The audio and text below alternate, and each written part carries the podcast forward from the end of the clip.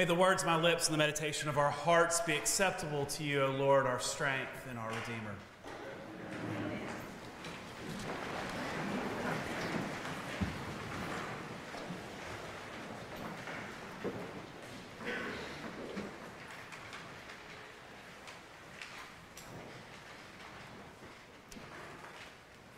Ann and I were driving back on Friday from a few days in the mountains of North Carolina. Um, we do what many people do in Alabama. We try to escape the heat for a brief moment in the summer. Um, Ann was driving, and I was sitting in the front seat holding her phone. And every few minutes, a little buzz would go off, and I would respond as quickly as I could. We were managing some family stuff, and neither of us really wanted to talk on the phone, and so texting felt the right way, and the, the messages, they felt urgent. But I've been wondering since how much of that is our own conditioning and how we have taken on what seems to be urgent problems.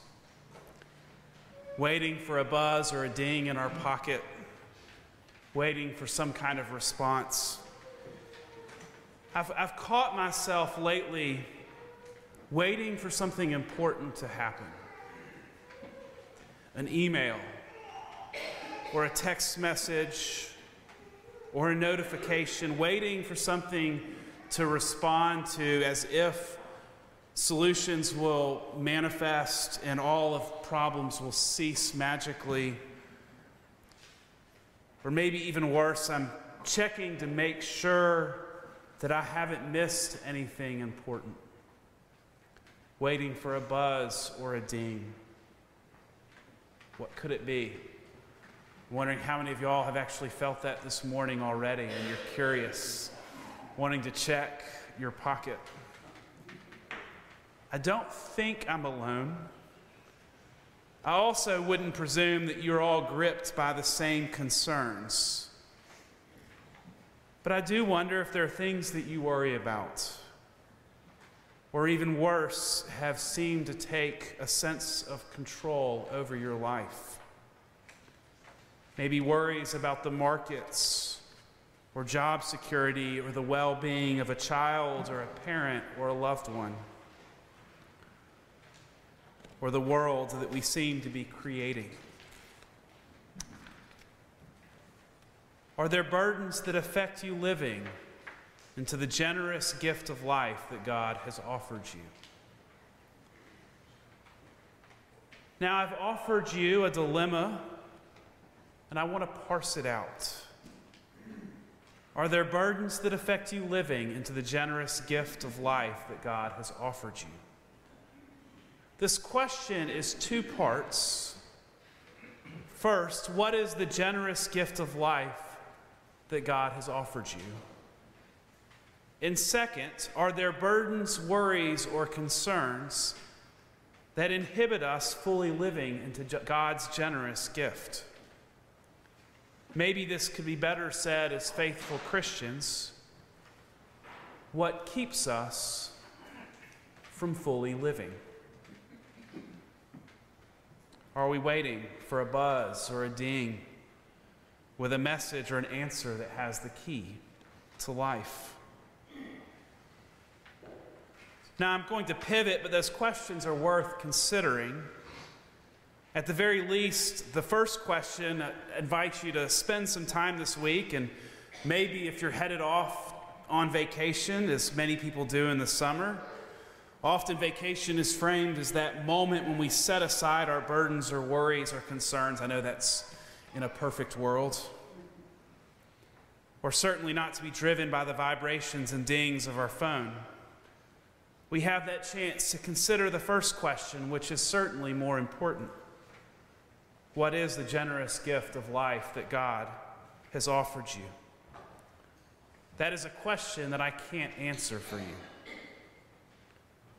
Each of your answers will be unique to you, and they may shift and grow over time.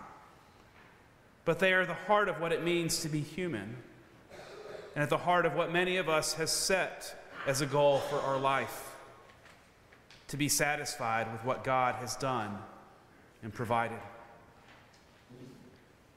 And while I can't answer that question, I will entrust you all to do the work. But the second part of the question can be addressed this morning. I've been working through this book the last few weeks on emotional intelligence. It's titled Permission to Feel by Marc Brackett. It's, I heard him lecture a couple weeks ago, and it's fascinating on so many levels about how developing an understanding of what we are feeling can shape our relationships and enhance our ability to function in this world.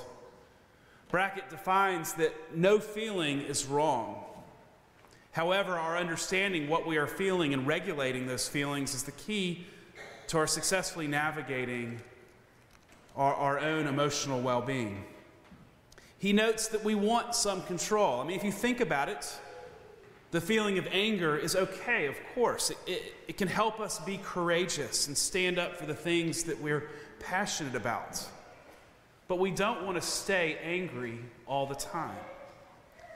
Think of people who spend their lives around angry people. It becomes easy to become angry and bitter and jaded.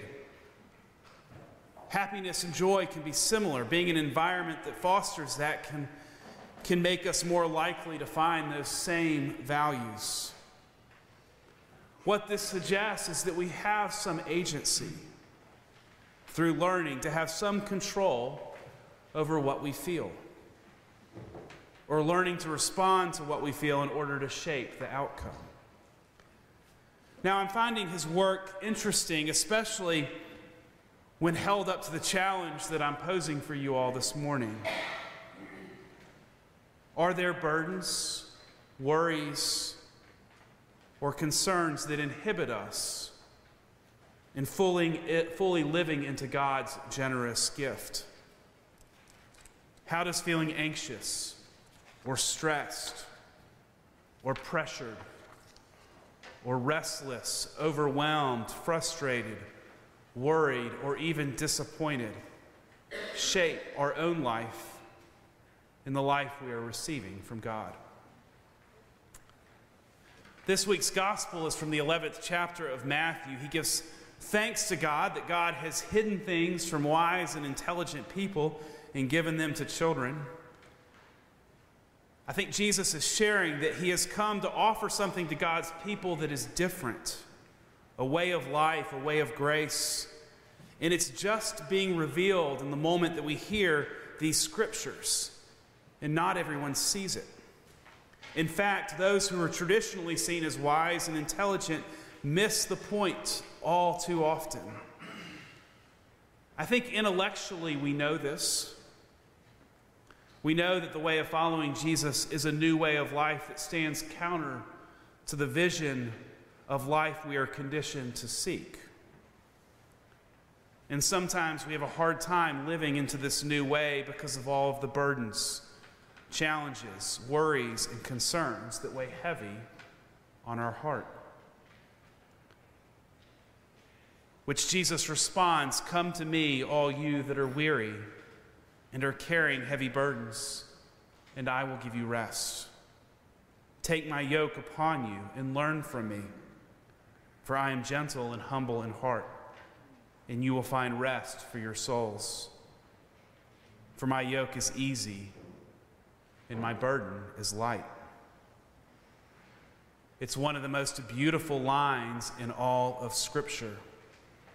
And if you're one who participates in the Anglican cycle of, of, of prayers, you might notice that that's one of the readings that we hear every night before we go to bed in the service of Compline. Why?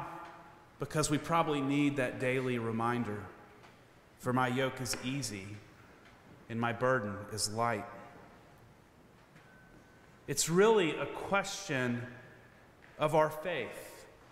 This is the dilemma. We have a precious gift from God, and we have burdens that keep us from fully living into this gift. And we have a God that promises to give us rest. For my yoke is easy and my burden is light. It's a question of faithfulness. Simply, do we believe it?